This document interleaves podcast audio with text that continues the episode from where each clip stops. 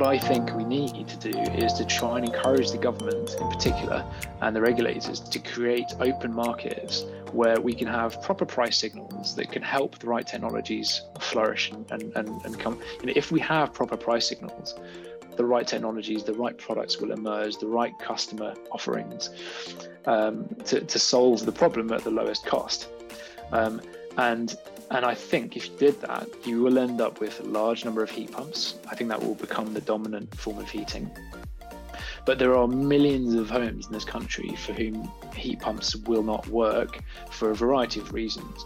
And that, that's where products like the ZEB come in. And I, I do think that the, the big problem with the, the discussion to date has been that, oh, it's this, this is the answer, or this is the answer. Hello, everyone, and welcome to Future X, a podcast by Martin Hearn, Event Director, Future Build, and co host Dr. Oliver Jones, Research Director at Ryder Architecture. Future X will bring together some of the brightest minds and some of the most disruptive thinkers and innovators to transform the construction industry and build a Future X community of like minded people that can begin to make a real change. We really hope you enjoy the series. Hello, and welcome to a rather special episode of Future X, our first net zero pioneers. I'm Martin Hearn, event director of Future Build, and once again, very privileged to have Dr. Oliver Jones here as my co host from Ryder Architecture. Oliver, hello, hello, hello. Different episode this week. Oh, mate. So, this is part of your net zero pioneers. Absolutely. Very exciting. Very So- exciting. Net Zero Pioneers is something that we're launching actually at the show um, in March, and it's showcasing those companies really driving towards net zero. Um, and I think it's something that maybe some of the smaller companies or companies that are starting out on their journey to net zero can really learn from. And I think what an interesting product to start with, and and quite a disruptive one as well. Yeah, these guys. I mean, just before we dive in on on Tepeo, the I've said so many times recently that we need, as an industry, just to be sharing more information about who's out there, what are they doing, who are the pioneers in terms of material science or new materials, and in terms of the new products that are coming out there. And we've seen, you know, from the the various awards, the others, and we've given a future build for pioneers and innovators in this space. We've seen that there's an awful of fantastic, brilliant work going on in the energy space and the heating space. So, as you say, it's brilliant to have these guys here. Um, Tepeo producing this zero ener- emissions boiler, the ZEB, um, and I just thought it was a you know really really interesting way of looking at how do we reduce the cost of heating our home, um, how do we make it more resilient, and I, plenty plenty to dive in on. Absolutely, and I think you know we'll hear from Johan in a minute. Their their CEO, um, so in tuned with what's going on within that energy market, and someone that's really a visionary as well. Really has his eyes on the, the sort of future applications of the ZEB. Um, you know, looking at things like grid, grid flexibility, microgrids, um, going off, you know, um, offsite as well. Uh, Well, off- it's like when you when you get a when you get a bill for your electricity, you know, if if I'm not on one tariff, I'm on a dual tariff. Well, why can't I be on a tariff that just flexes all of the time? And this hmm. is this is what these guys are tapping into. You know, like we will heat your home, but we'll draw on energy from the grid when it's at its very cheapest. And we'll use that, or we'll use your solar panels, or we'll use some some other aspect of renewable energy to be able to heat that home. So, a really exciting development in that space for me in terms how of how homes will be heated in the future. Absolutely. I think also we're probably all finding this when you get your bill, you go, well, something's got to change. And I think, um, you know, this is it. There is other technologies out there that can really make that change as well. And I think this is a perfect example. So let's get Johan on. Hello, great to have you with us. Good afternoon, guys. Nice, nice to be here. Thanks for having me. This is a this is a fantastic fantastic opportunity to really start diving into the most innovative materials and products that we've been championing for a while now, and also, I guess I spoke about this a while ago at a Construct Constructing Excellence Summit in that we we absolutely have to be sharing more information about what's coming to market, what's already there, what's game changing at the minute. And this is the perfect opportunity to kick this off with uh, talking to our very own pioneer here. So tell us a little bit more about yourself, mate. Cool. Well, thank, thanks for having me. Um, I'd love, love, love to talk to you about what we're doing. Um, I, I, think it's very exciting, um, and I think uh, it's got a big place to play in the uh, in, in, the decarbonisation of, of, our homes. Um, so uh, I founded Tepeo about four and a half years ago. My my background is in, in energy, but uh, originally I'm, I'm, an engineer by background.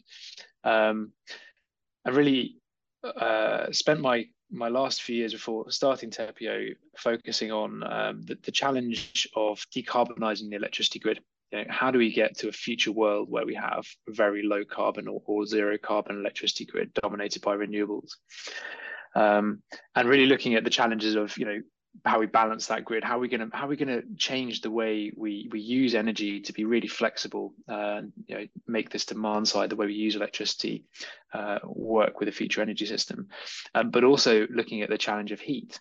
Um, and you know almost all of us burn oil or gas in our homes to heat ourselves um, still in 2023 um, i think we're going to look back in decades and think that that was incredibly archaic. Um, but but it is it is there and it is a very difficult thing to change. And it's it's it's the elephant in the room. It's been the elephant in the room for, for policymakers for decades um, and there really has been very little progress really on it.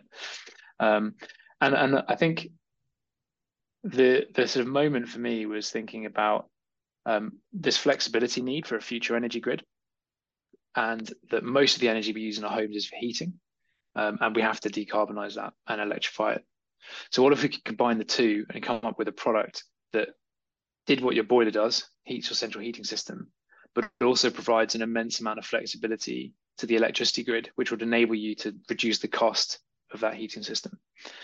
Um, so, so that that's kind of where the where the idea came from, okay, um, okay, yeah. and uh, and I said about uh, you know on a on an envelope doing some uh, some calculations and kind of the original design work to, to, sort of work out that it could be done um, and uh, and that's kind of where it started. Amazing. Did you did you set this all up by yourself? Was was there other founding members involved? Um, yeah, I, I was the I was the founder. Um, uh, however, I was introduced to uh, um, a guy called Chris Carver, who's um, a thermodynamics expert um, before I started the business. So he basically joined me uh, from day one, essentially. Um, and I definitely couldn't have done it without him. Uh, you know, he, he, he brought the rigor and the science to uh, to my sort of I don't know how I describe it madness and well, we, we, we, all, we all need a, a friendly thermodynamics expert on on hand, don't we? The, um, yeah, yeah, not too many. tell us a little bit about the uh, about the innovation. Then let's uh, let's dive in on that. So, um, what we've come up with, we now call a ZEB or a zero emission boiler. Um, it, it actually draws on a lot of old technology, um, which many of you know your listeners will be familiar with. Um, so it's a therm- it's, it's what we technically call a dry core thermal storage device. Um, they were actually originally the concept was developed in the 60s. Um, GEC developed a, a, product called the NightStor, um, and it's similar to the concept of storage heaters um, but it is specifically for a central heating system. Um, so conceptually, it's the same as that old technology. So what we're doing is we're taking electricity from the grid or from excess solar on your roof. Um, we are using electric resistive heating elements to heat up a, a, a very high density thermal storage core. It's a little bit like a, you can think of it as a very high density concrete in effect. Um, and then we've got some very intricate, complex pathways, air pathways through that core, and we can pass air through that core and release that heat into your central heating system. So, so to the consumer, to you know, or, or, or the uh, the house builder, um, the product functions just like a boiler, just like a regular gas or oil boiler. It plumbs into the same flow return pipes as your current regular boiler would, um, and uh, it charges up as and when um, it decides to. And we can get to that in a second. Um, but then it just releases heat, heat when the thermostat calls for heat. So you know you can keep exactly if you're retrofitting, you keep exactly the same thermostat as you currently got. It can be better to generally to upgrade your thermostats because lots of people have really old ones that you know would would, uh, would be a very effective upgrade But but yeah, it will work with any thermostat. Thermostat calls for heat, gas boiler, and Zeb Zeb switches on and uh, and delivers heat in, into the house. So in terms of in terms of sort of a general consumer looking at fitting this, what what market are you are you guys sort of trying to hit with this product? We we get all sorts of people um, asking for the product. Um, the in terms of the the sort of the fit for the the, the archetype um, that is mm-hmm. best suited to. Um, so this is a is a product which is currently the current model is suited to up to the median home in the country by heat demand. So that's a that's a, if if you're on gas at the moment, that's a home which uses up to about twelve thousand kilowatt hours of gas a year. It's it's that that ballpark, um, or that or or think of it another way. If you think in heat loss terms, up to about a five kilowatt heat loss. Um, these these are ballpark figures because it does vary a little bit depending on how you use your heating and, and how the home um, is built. But um, so up to the up to the median home, and really any any house type you know we we install in detached homes semi-detached terraced houses flats uh, bungalows uh, so so really that's not a limiting factor um, most of our customers have thought about the other options. Most of them have already considered or had surveys for heat pumps. Um, and a lot of our our zebs go into homes where people have had a heat pump survey and been told you don't have the space for it, um, or they or they already know they don't want to give the outdoor space to it. Um, sometimes there are other factors, uh, you know, noise or performance or um, uh, things like micro bore piping, um, some technical things that, that can be a can make heat pumps more difficult to implement. Um, but because the Zeb is in performance terms is doing the same as your gas boiler, you know, we're happy with any kind of heating emitter in your home. So radiators, underfloor heating, micro bore, it's all fine. Yeah. So as a as somebody that is either going to install this or get this installed, take us through on a super simple level as to what that would entail. You know, uh, in terms of the size, you know, your pumps might be too big for your house. How how big's how big's the Zeb? it's it's not it's not small. It's not as small as your as your current gas boiler. Um, it's about the same size as the old style floor sanding boilers that we all used to have until mm-hmm. 2000. Um, or if you've got an oil boiler, it's probably about the same size as that. So it's it's like a it's about washing machine size. Okay. Um, so 600 wide, 600 mil wide, um, a little bit deeper, 630 mil ish deep, um, and about 980 tall.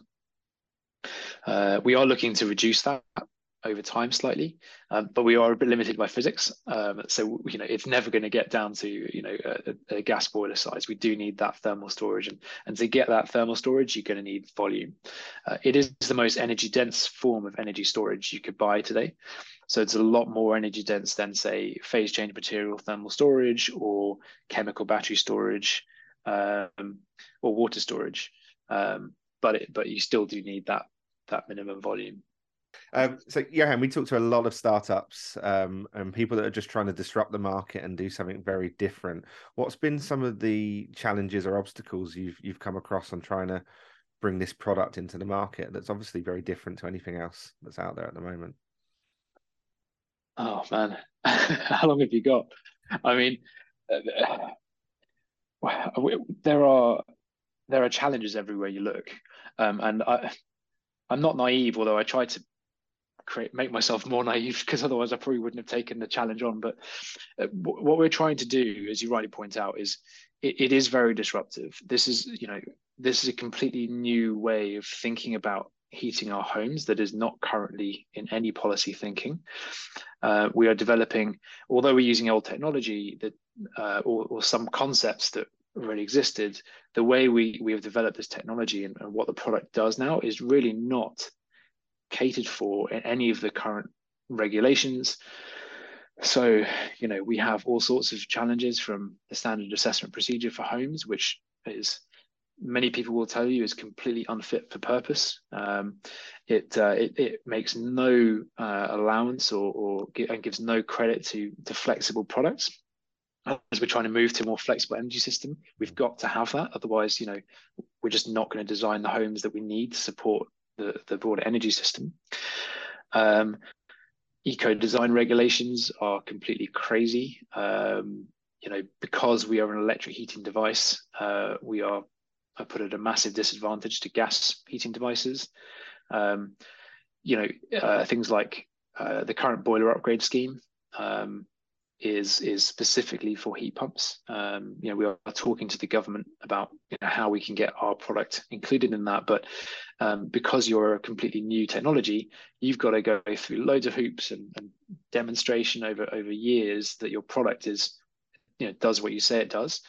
Um, but to, to the point where it's actually very difficult to build the scale potentially to get to the point where you can prove um, you know the, the benefit of the product. So we have a number of number of challenges like that.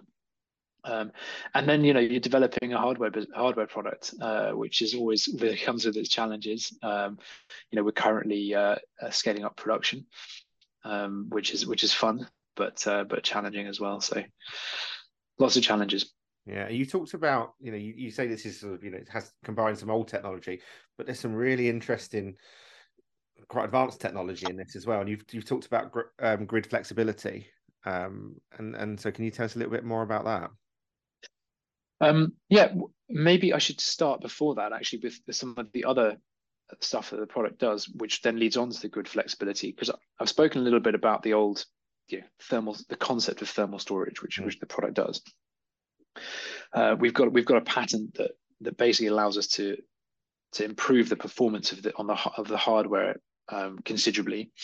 Um, but but more importantly, we've got some really quite clever electronics on board on board the device. Um, so what that allows us to do is um, we're monitoring hundreds of sensors and, and, and data points uh, in real time.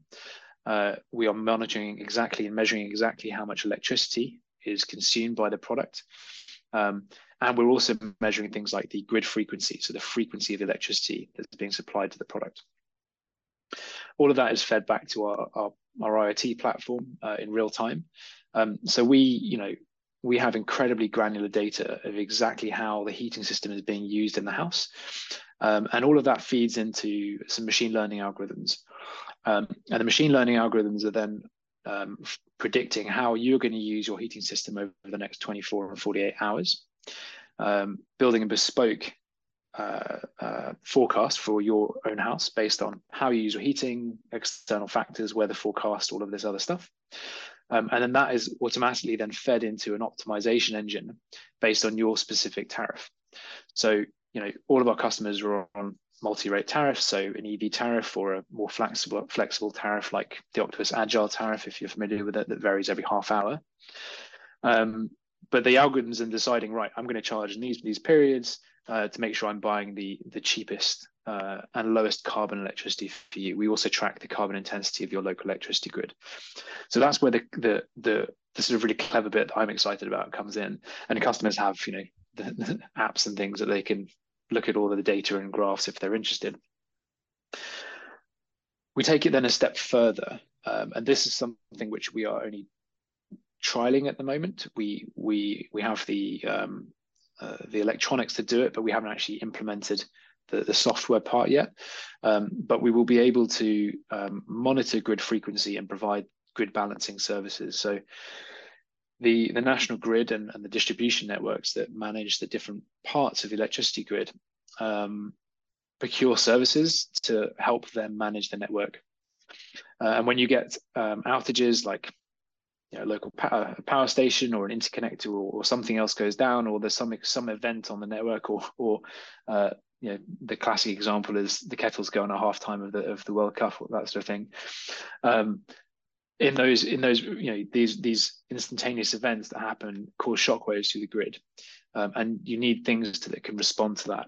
And our ZEBs are an example of the type of flexible products that can respond instantaneously by either starting to charge or stopping charging, um, and that allows you know that allows the grid to stabilize itself and you get compensated for that. Uh, and ultimately that's value we can share with the customer. So yeah that's probably a bit of a long-winded one but no, no, no. how um how how long does the charge last in the unit? I suppose that's that's my first question is just wondering how long can it keep that charge?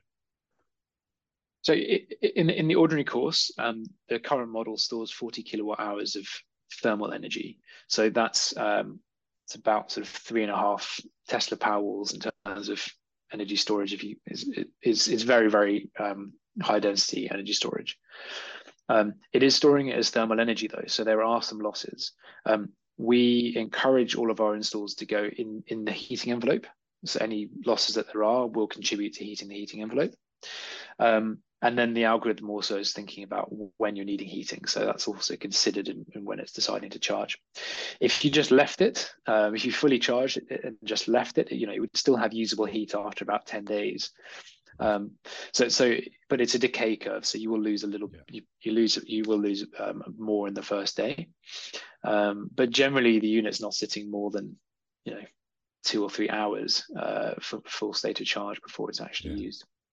I guess I was thinking in those sort of areas where you're trying to really embed resilience, energy resilience, and and, and heat resilience into into people's homes. We, we saw it last year, didn't we? In the yeah, yeah. In, in the more rural parts of the country where people were without electricity and heating for five to ten days sometimes. So it's quite amazing that that the the ZEB will hold the charge for that long and be able to provide heating to your home.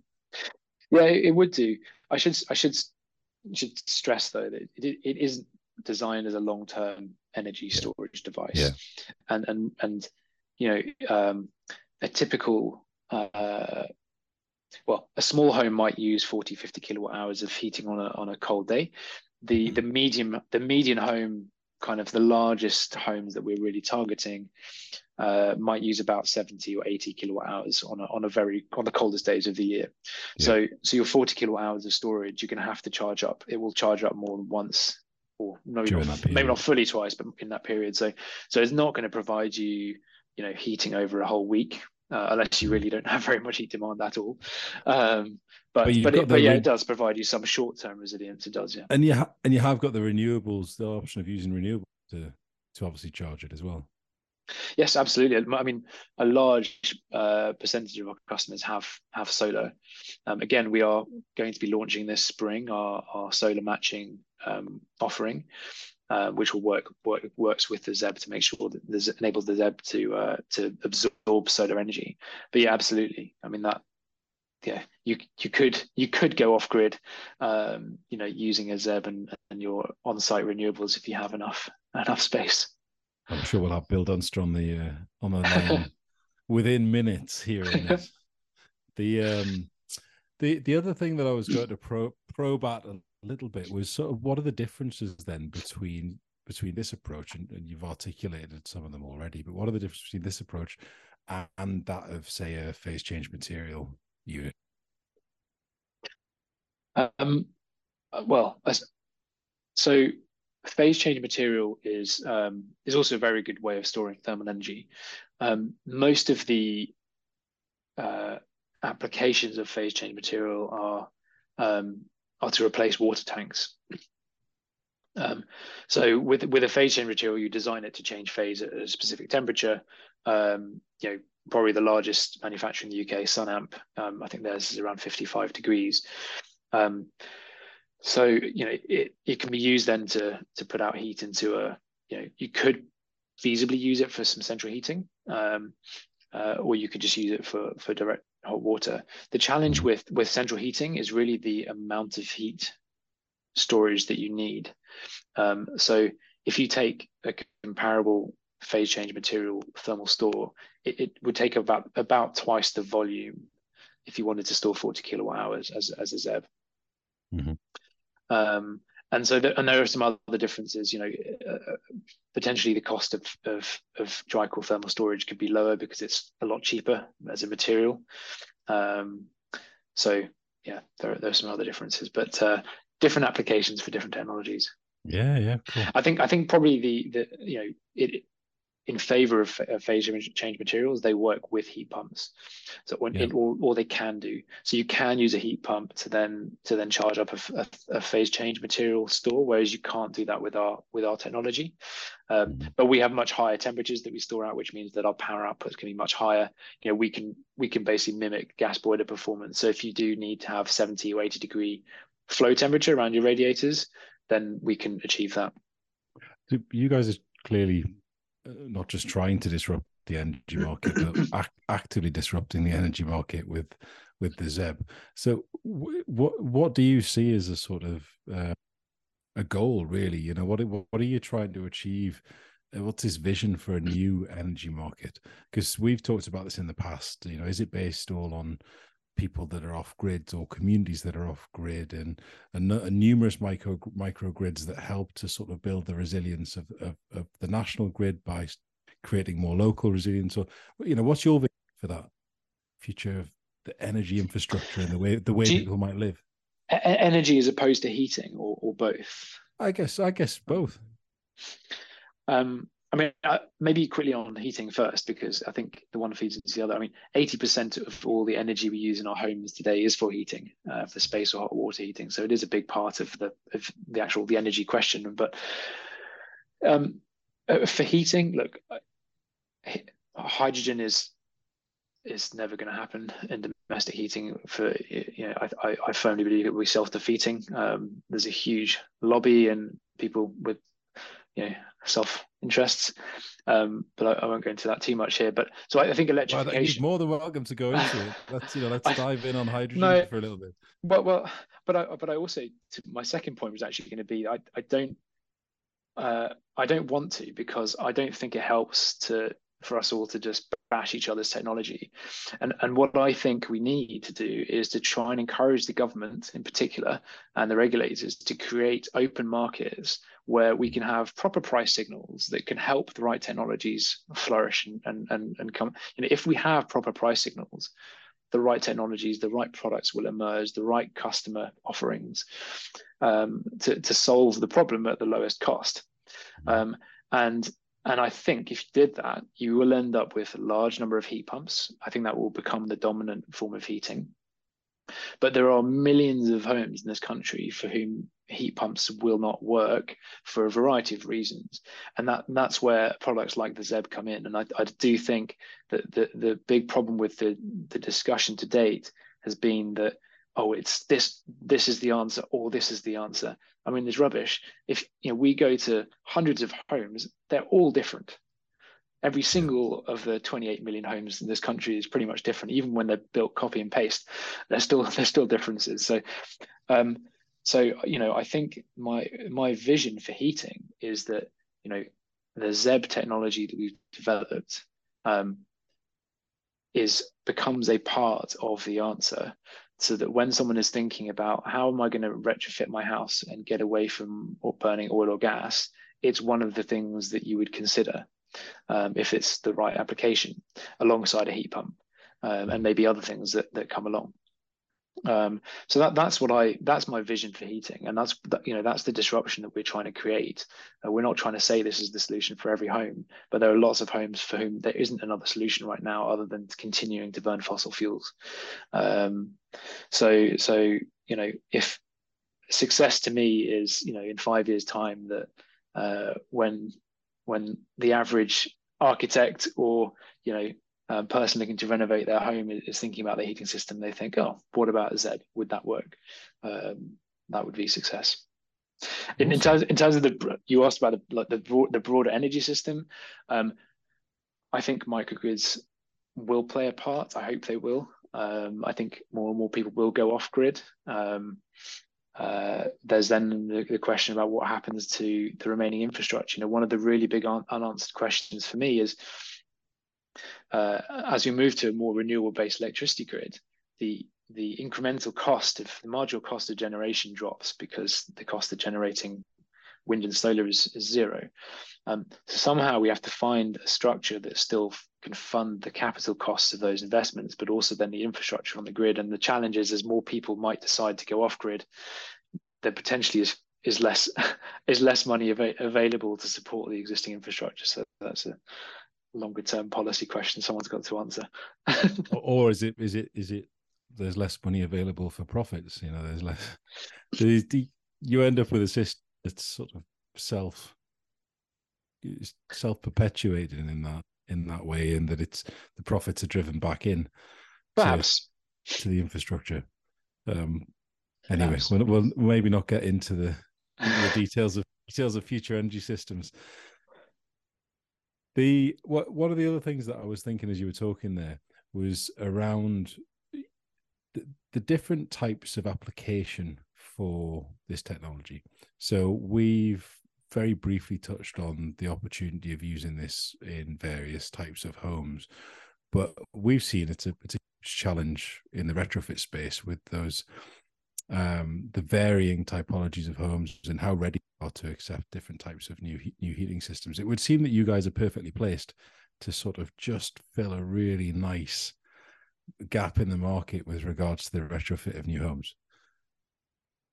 Um, well, it's nice that you think that. We certainly we certainly do. I, I would agree. Uh, um, uh, I think yeah, retrofit is difficult, and um, you know, one of the what kind of the focus as we've been developing the product uh, is how do we how do we how do we get rid of some of the barriers? You know, what are the things that people really don't like about changing a heating system? well it's disruption? It's um, it's the cost, but it's also the disruption. Uh, it's the unknown of you know how a new technology is going to work, um, and it's also availability of people to install it. So on all those four points, you know, with a ZEB, we don't you don't have to change any of your radiators or your underfloor heating or any of your heating system.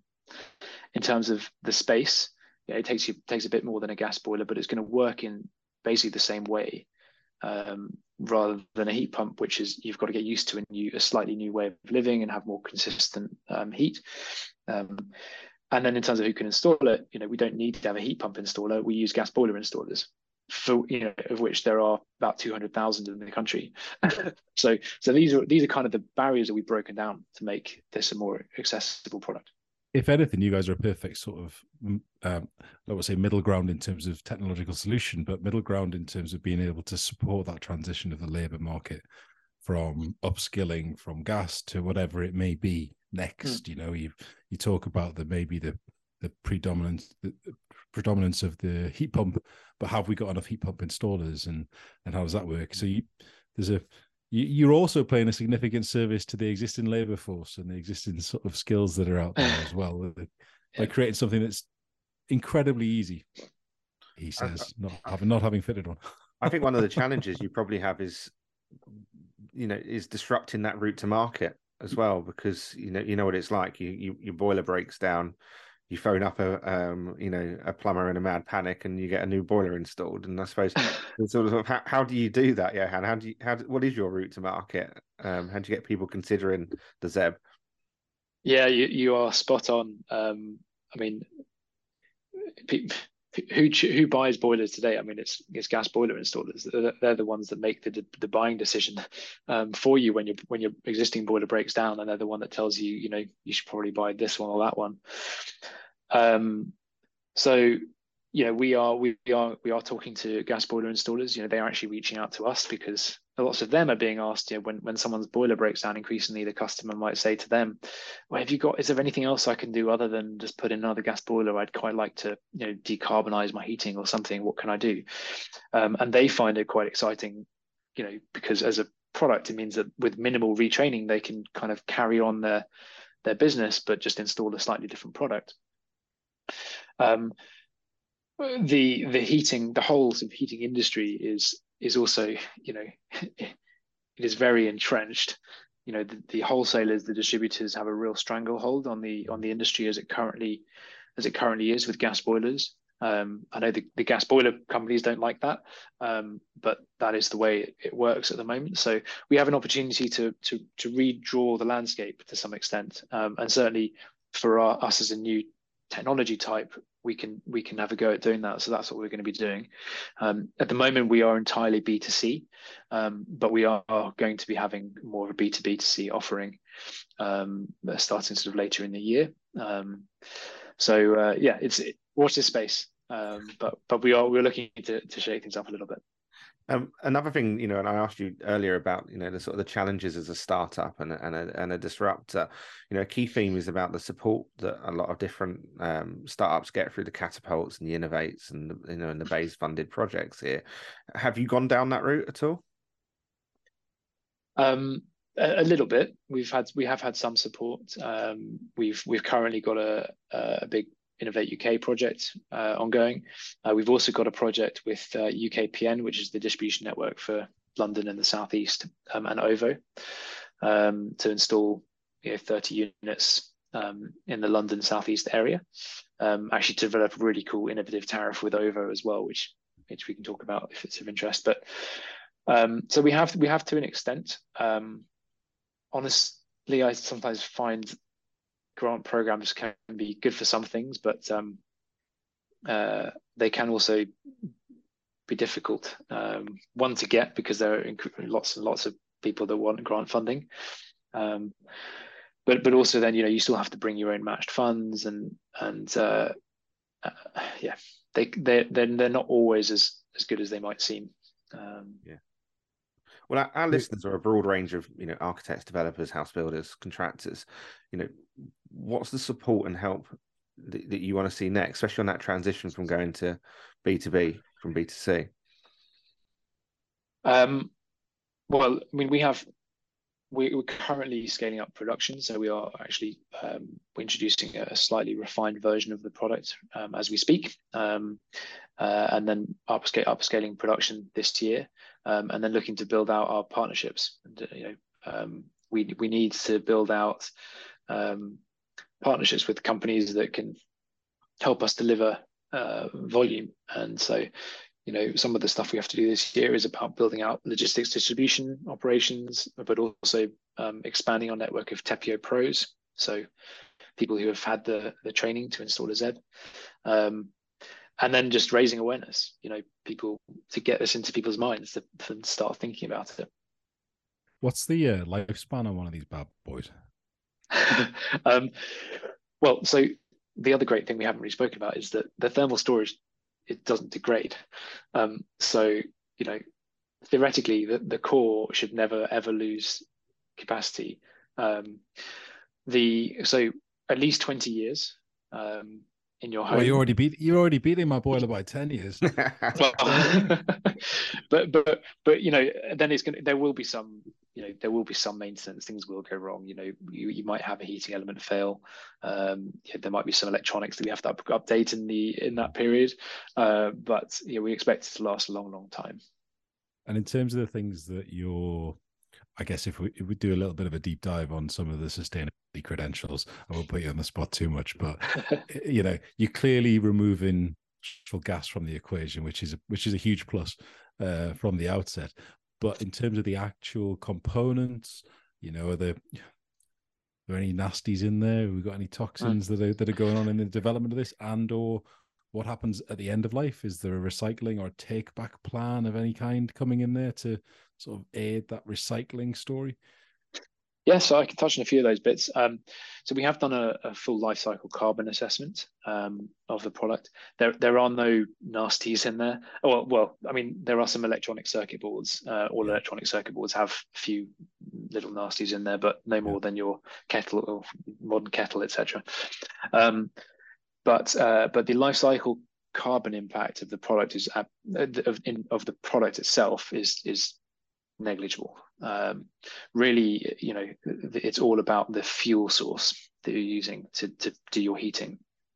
Um, and, um, you know, we call it a zero emission boiler. Um, there are no on-site emissions because, in fact, we get rid of your flue. There's obviously no need for a flue. So there's no local carbon monoxide, carbon dioxide, or nitrous oxide produced. Um, but there's still embedded carbon in the electricity that you're using you know so it's not zero until the supply of your electricity is zero. But we track that um, and we do give you all of that data through the app you know uh, already well in fact for the last number of years the average carbon intensity of the national grid has been much lower than gas. Uh, it's i think last year was 170 grams of co2 per kilowatt hour. Um, and uh, it, and it's only it's going in one direction.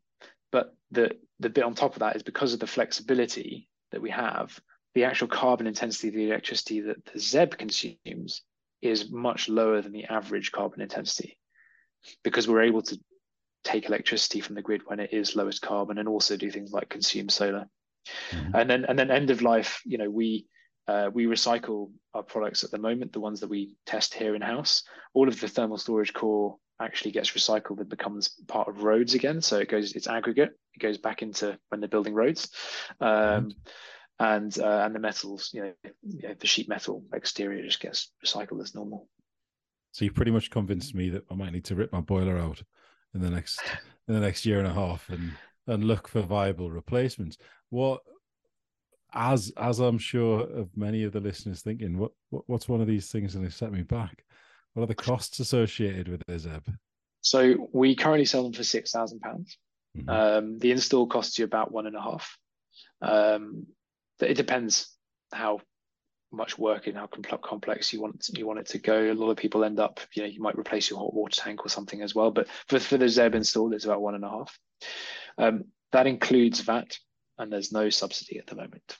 So those are two of my sore points. Uh, so okay. so a, a, heat a heat pump install might cost you twelve for an air source heat pump. Uh, I think the average sort of the bottom of the range average ish is about twelve thousand pounds. I think. Um, so that doesn't attract the VAT, and then you can get access to a boiler upgrade scheme, which will get you down to seven thousand. So it ends up at about the same.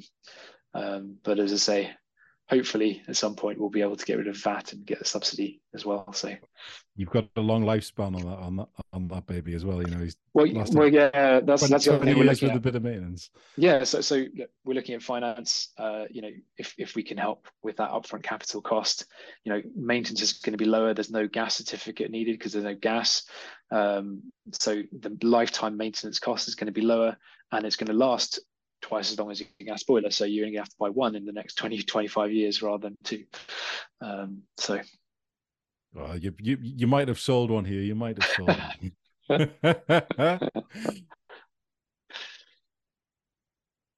right. I think we've had an amazing overview of a phenomenal innovation that is really disrupting potentially my own home own home heating system. Try saying that one quickly.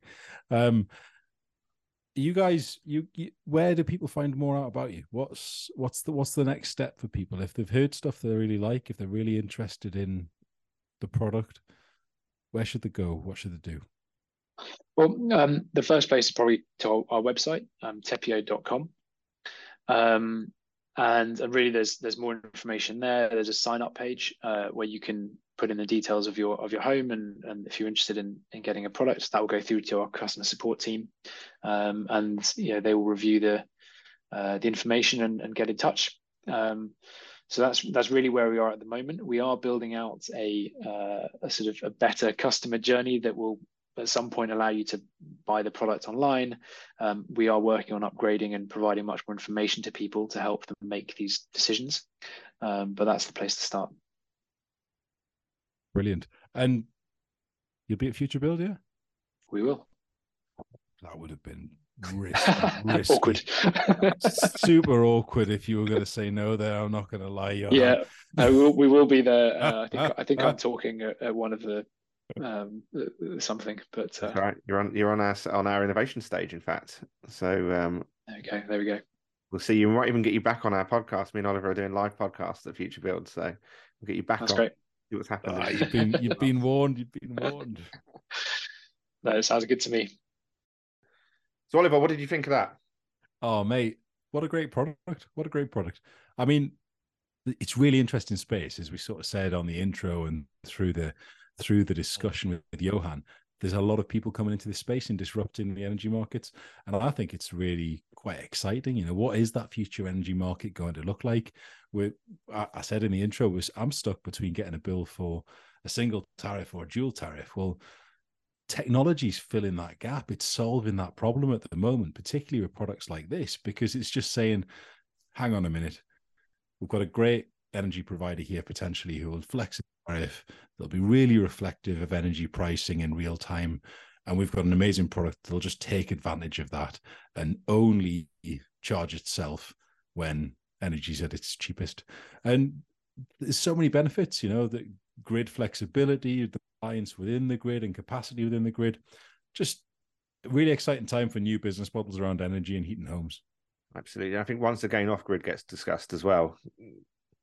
Yeah, if I could go off grid, I'd do it in a second. I think a lot of us would, and I, and I think you know, how's that going to you know impact the wider economy? It just have massive implications. I like your idea, and I think I'm going to make you share it with us about energy, just things just running out. We talked to these guys about uh, about the fact that this uh, Zeb can last up to 20 years, and my boiler's maybe got a life of 10 years. I know. I, I think this is the whole case. I don't. I don't think we should, um, or what we'll be seeing is products that last for life. You know, if they're talking about on the Zeb boiler that that in the core of it, you know, has no degradation.